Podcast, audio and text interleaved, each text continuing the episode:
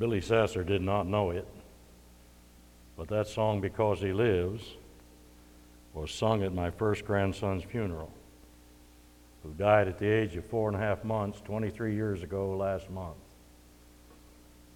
And tonight we're expecting our first great granddaughter, great grandchild, and Katie's having problems, so please keep her in your prayers and the baby. For a number of years now, I've been holding grief seminars. Dan Winkler got up at our lectureship this past, I guess it was last year, not this year, but last year, and said I'd been going around the Brotherhood giving people grief.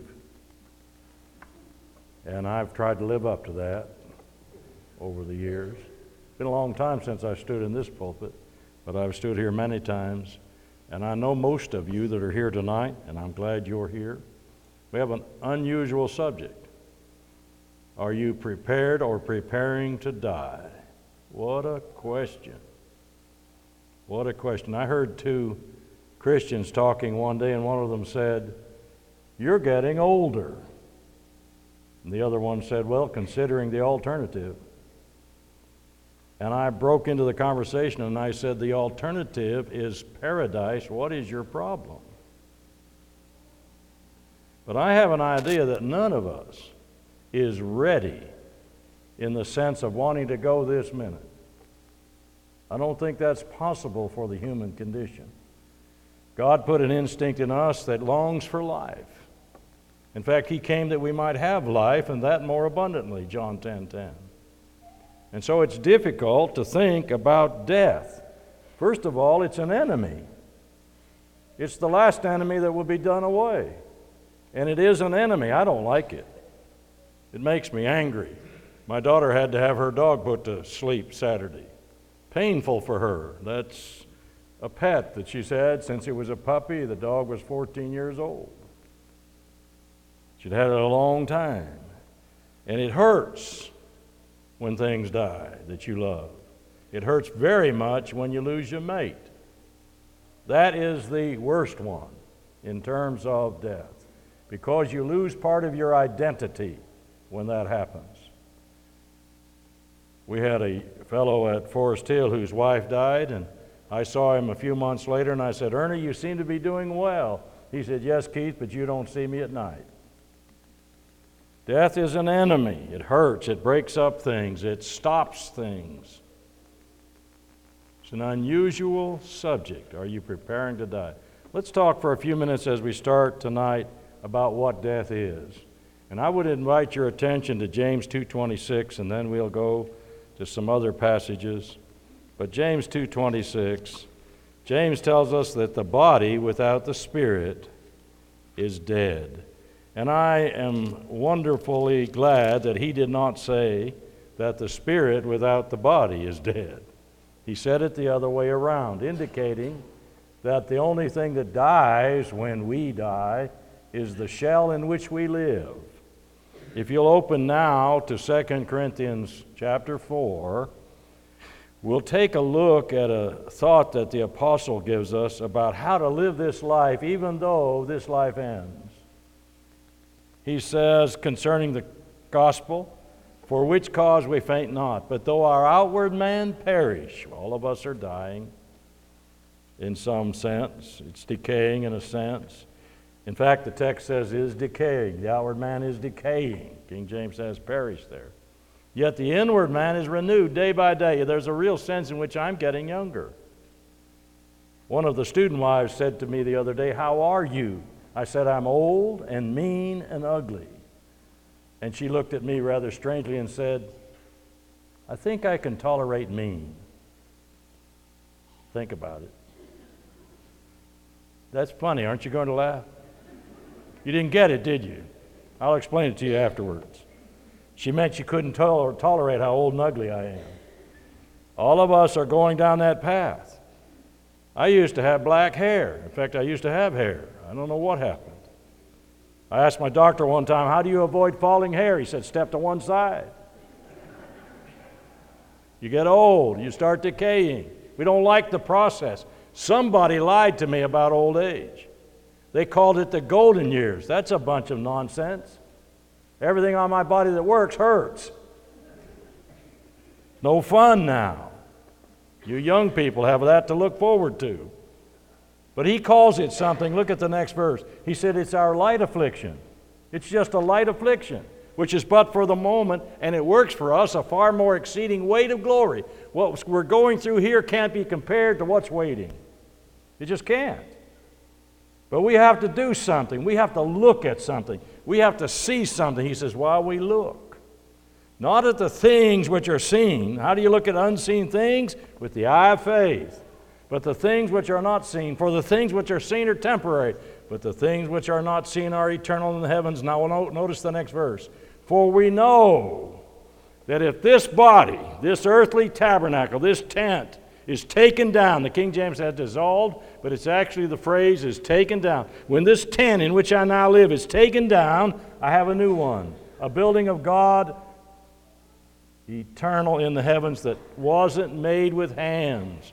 God gives us that new body so we can meet Him one day. And that new body presents us to God in a way that we're not found naked before Him. Now, how do I know that? Look at verse 7. For we walk by faith. I can see it with the eye of faith. I do not need to see it with my physical eyes. I don't walk by sight. Anybody who walks by sight is not ready to die. Some people teach that verse 7 means we don't know it yet, but when we see it, we'll know it. No, we already said we knew it by the eye of faith. And I know it just as well as I know that New York City exists. And I've never been to New York City, don't have a desire to go there. But Micah said that he'd been there and he told me it was there, and I believe him. I've good evidence there that it's there.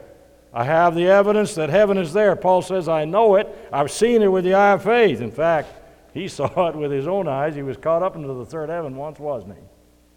But he knew it without even seeing it by the eye of faith. I believe what my master told me. He said, Don't let your heart be troubled. You believe in God, believe also in me. In my Father's house are huge rooms, many mansions, the King James has. Great big rooms, plenty of room there, folks.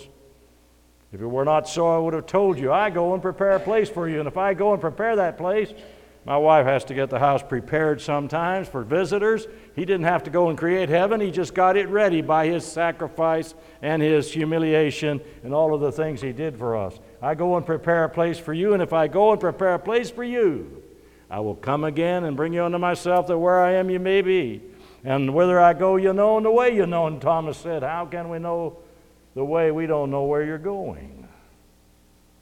He said, I'm the way, the truth, and the life. No man cometh unto the Father but by me. I know how to get there, and I know what it is. It's a departure from this body. That's not a big deal, is it? Shouldn't be too hard. Everybody does it. I used to think that death was some kind of a convulsion, but over the years I've spent many hours in hospitals with folks who are dying.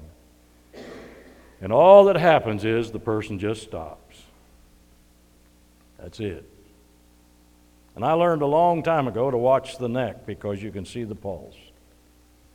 And I was in a hospital room with a husband and a wife, and they were talking, and they talked a lot about it, and I recommend that.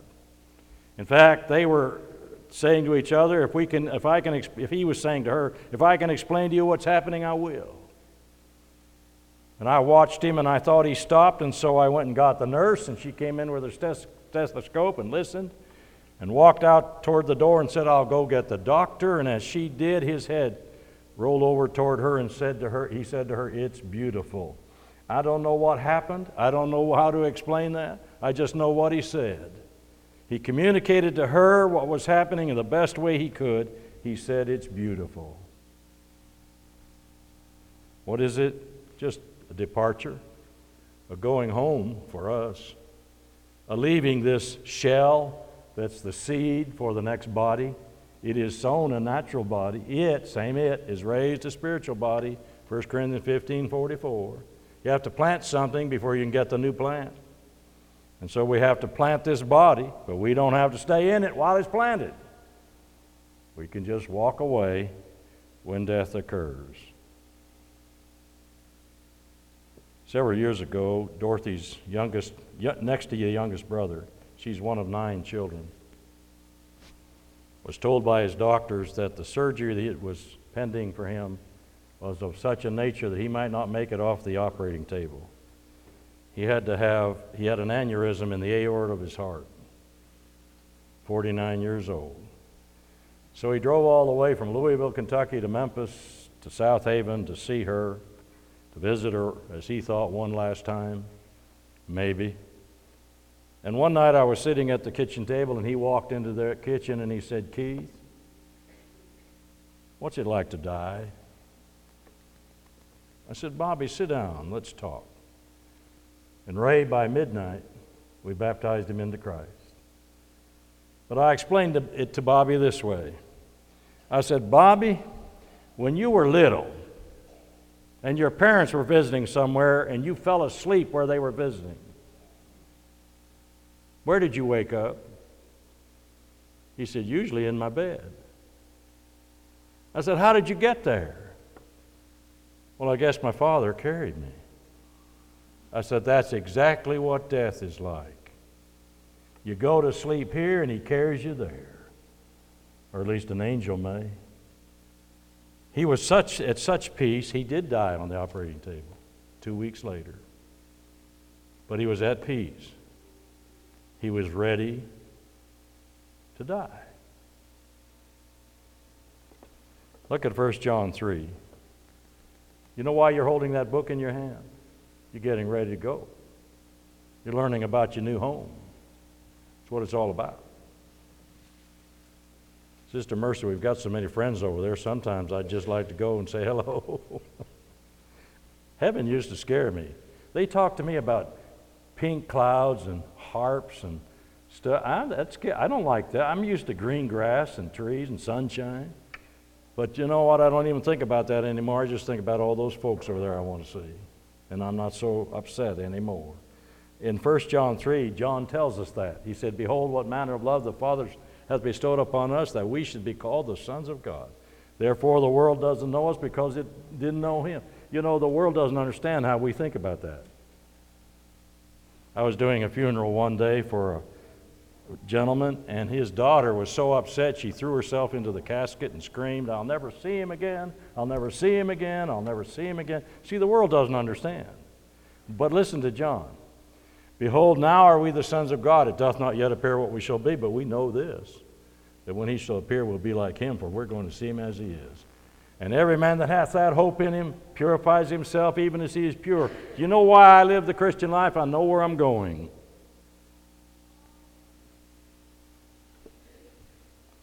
So, who's ready tonight?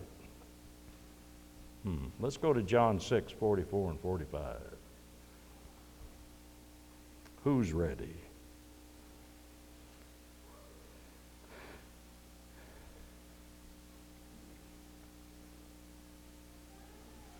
No man can come to me except the Father which hath sent me draw him, and I will raise him up at the last day. Well, how are we drawn to God, Jesus? How are we drawn to you? It is written in the prophets, They shall all be taught of God. Therefore, every man that hath heard and learned of the Father cometh unto me. My friend, do you want to get ready for the next world? We're going to have to teach you how to get ready.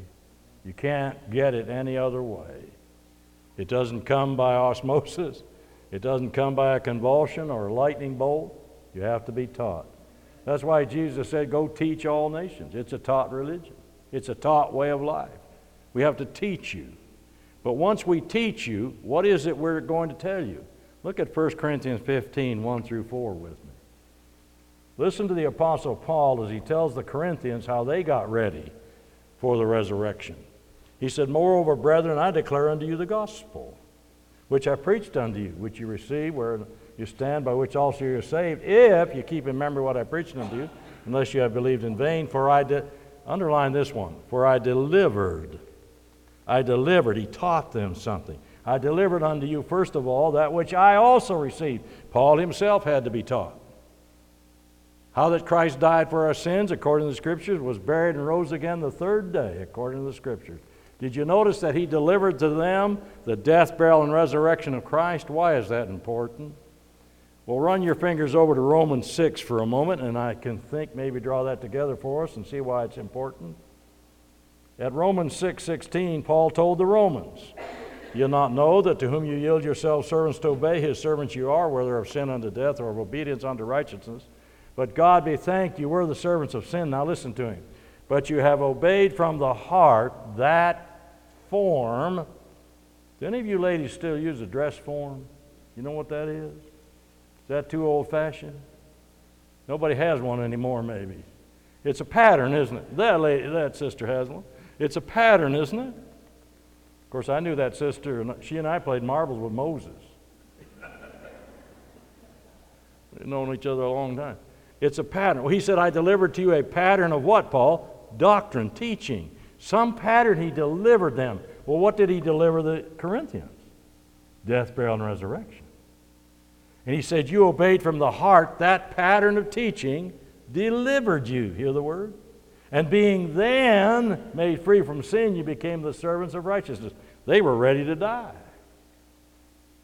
How did they obey from the heart that pattern of teaching? How did they get ready? Stay right there in Romans 6 and run over to verse 3. He said, Don't you know? Now watch him.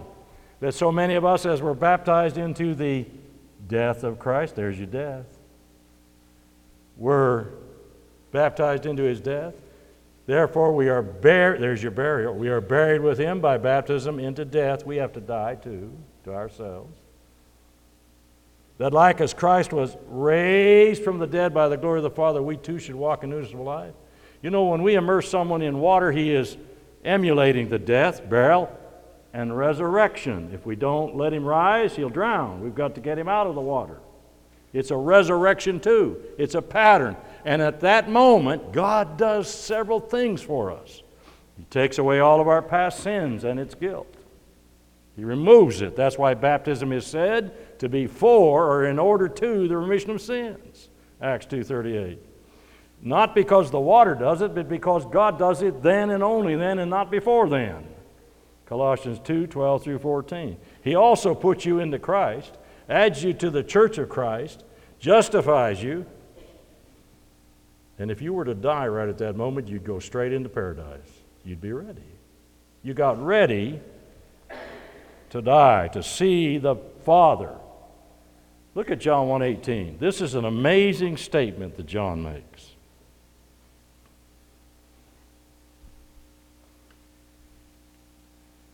Am I making you look too much tonight?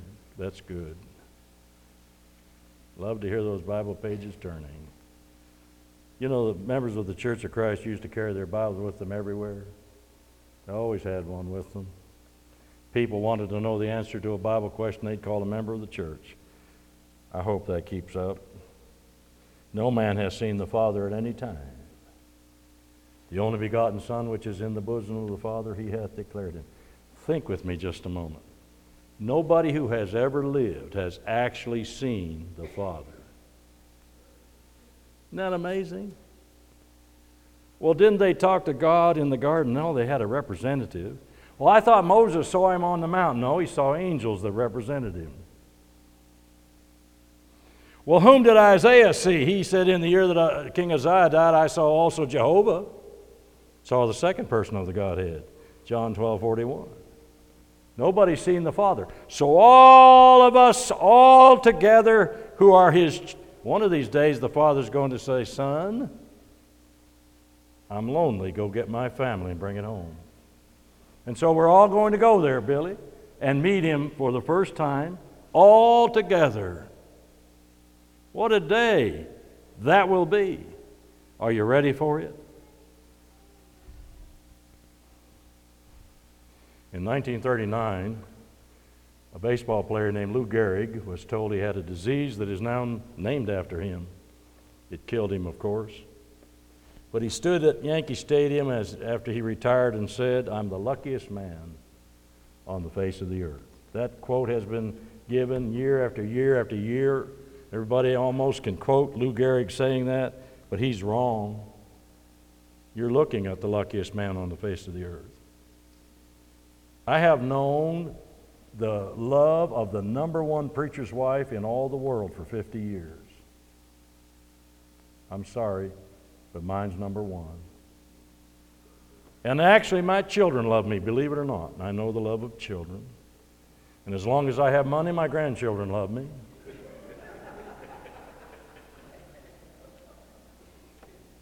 they got me a plaque for Christmas that said, Kids, the gift that keeps on taking. They love me. I hope that great granddaughter's all right and that she loves me. But that's not pure love, that's human love. I haven't seen that yet. But that day, when we're introduced to Him, hmm, you're going to be so drawn to that love, it'll feel like a magnet pulling your soul. You'll want to be in His presence forever. But if you're not ready,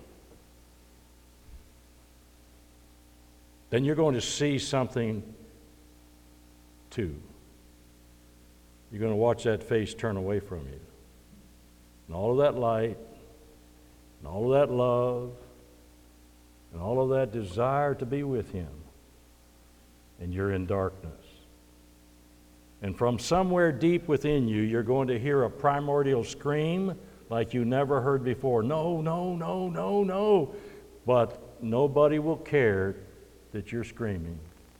Not even the one that loved you enough to send his son will care you're there. I used to say that hell was a place of hate. It isn't, it's a place where nobody cares you're there. You're in a place of helplessness and hopelessness, lack of love, lack of care. Nobody wants to be there. But when we see that face, if we're ready,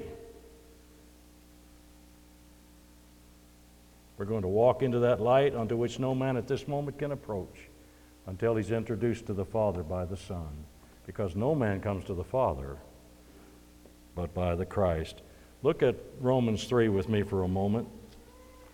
We have to be in Christ to meet the Father. There isn't any other way to do that. Romans, the third chapter.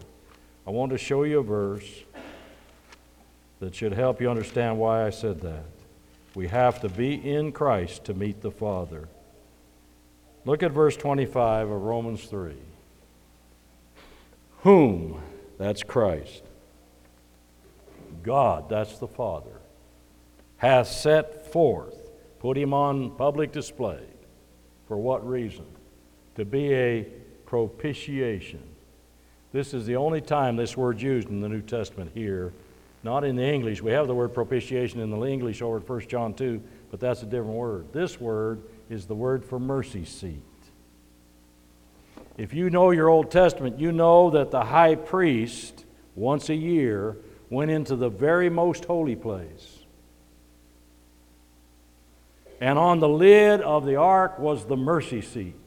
And the high priest met God in that most holy place at the mercy seat. Well, the mercy seat into heaven today is Christ. And the only way that his people can meet the God of heaven is to be at the mercy seat. And the only way you can get at the mercy seat, to get ready to die, is to be in Christ. There isn't any other way to do it.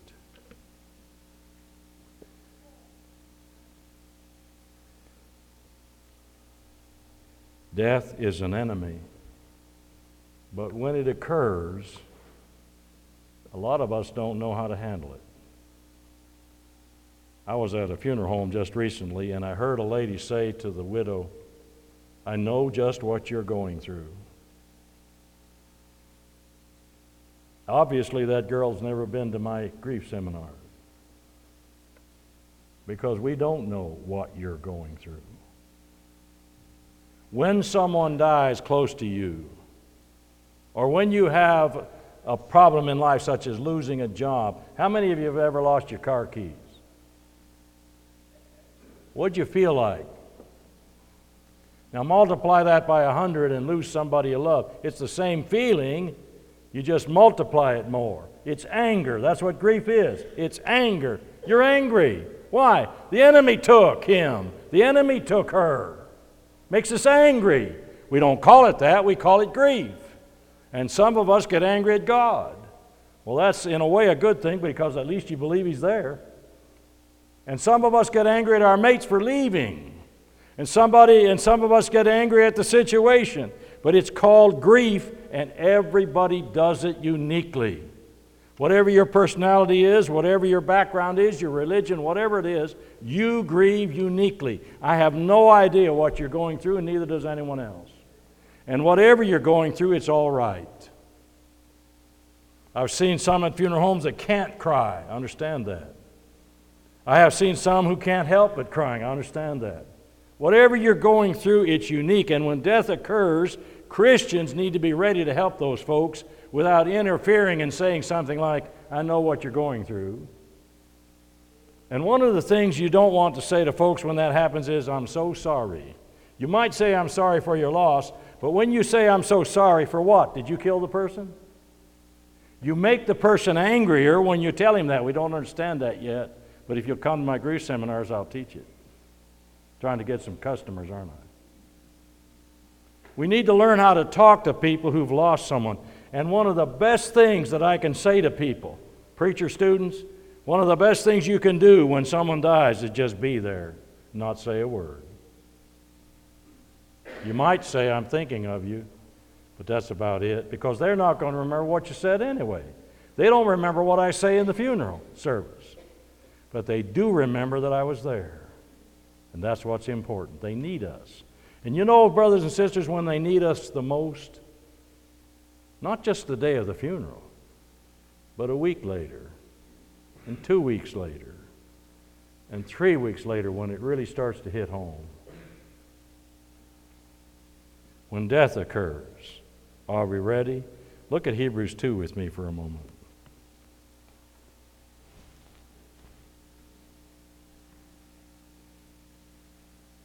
Let's get verse 14. For as much then as the children, that's you and I, people, are partakers of flesh and blood, that's what we live in this body, it's the one God made us. He also, he, Christ, also himself likewise took part of the same. He became a man. That through death he might destroy him that had the power of death, that is the devil. Hmm. I have this thought in my head that when Jesus died on the cross, the devil shrieked with joy. But what he didn't know was he lost. He lost. And deliver them who through fear of death were all their lifetime subject to bondage. Christians grieve, but they don't grieve as others who have no hope. We do it differently.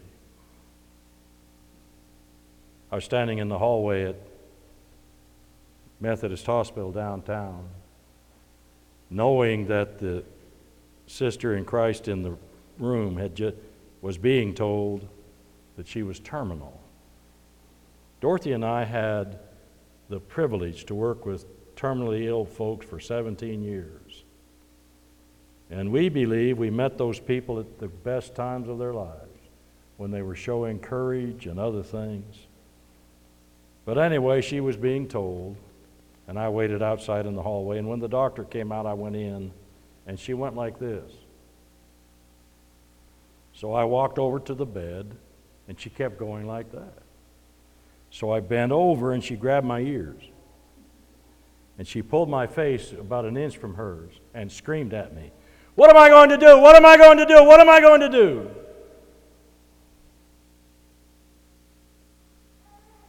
Was thinking maybe you should let go of my ears.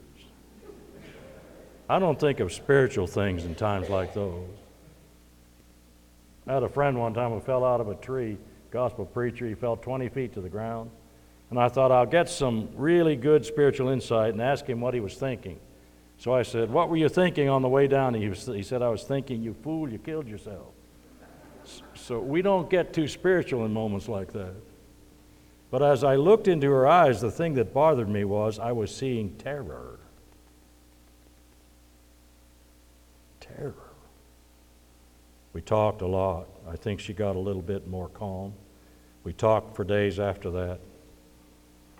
I hope that she was getting a different insight. It's one thing not to want to die, it's another thing to be terror filled. The Bible says right here that he took that away when he overcame death. Brothers and sisters, he walked out of the tomb. We are going to do so too. That's the promise.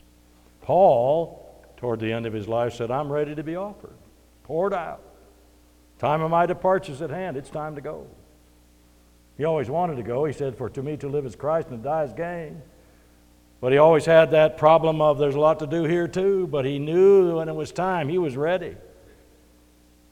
Henceforth, there's, he said, I fought a good fight, finished the course, kept the faith. There's a crown of righteousness laid up for me. Did you hear about those two ladies over there in paradise? And they got to looking around at all of the wonder, and their mouths were open, and they were just jaws dropping, and they just looked around and said, Oh, wow, we could have been here eight years earlier if we hadn't eaten all that oat bran.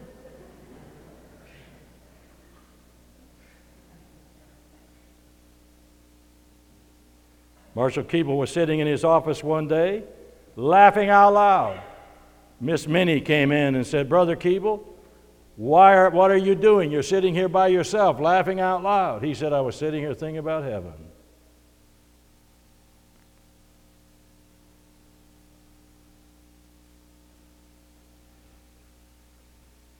What am I going to do? Surely we've gotten a better message from the Christ than that. What am I going to do? I'm going to get ready because that day is coming, and it's coming quite quickly. How many of you have read the book of Revelation? You know that real hard book to understand? Don't let anybody tell you that. It's the easiest book in the New Testament to understand. It has one message. All of those scenes and all of that apocalyptic language, just one message. Little boy was sitting reading a book, and he was talking to it, and he said, Oh, that's not going to happen. No, you're not. No, no, no, no, that won't. And his father walked by the bedroom and saw him and got worried. My son is talking to a book.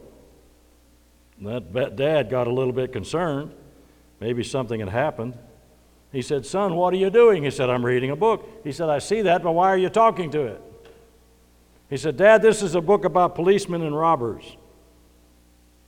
And all the time, the robbers think they're going to win. But I read the end of the book, Dad. they're not going to win. I read the end of the book, and you did too. And what's the message? We win. We have a victory in Christ if we overcome. We don't become overcome. We have a victory. We win. We should sing victory in Jesus for the. Why don't we sing it for the invitation song tonight? Victory in Jesus. Oh, what a thought. Victory in Jesus. Think about it.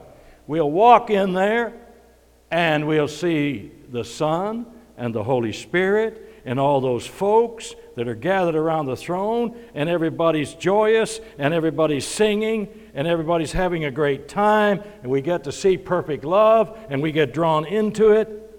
Where's the fear?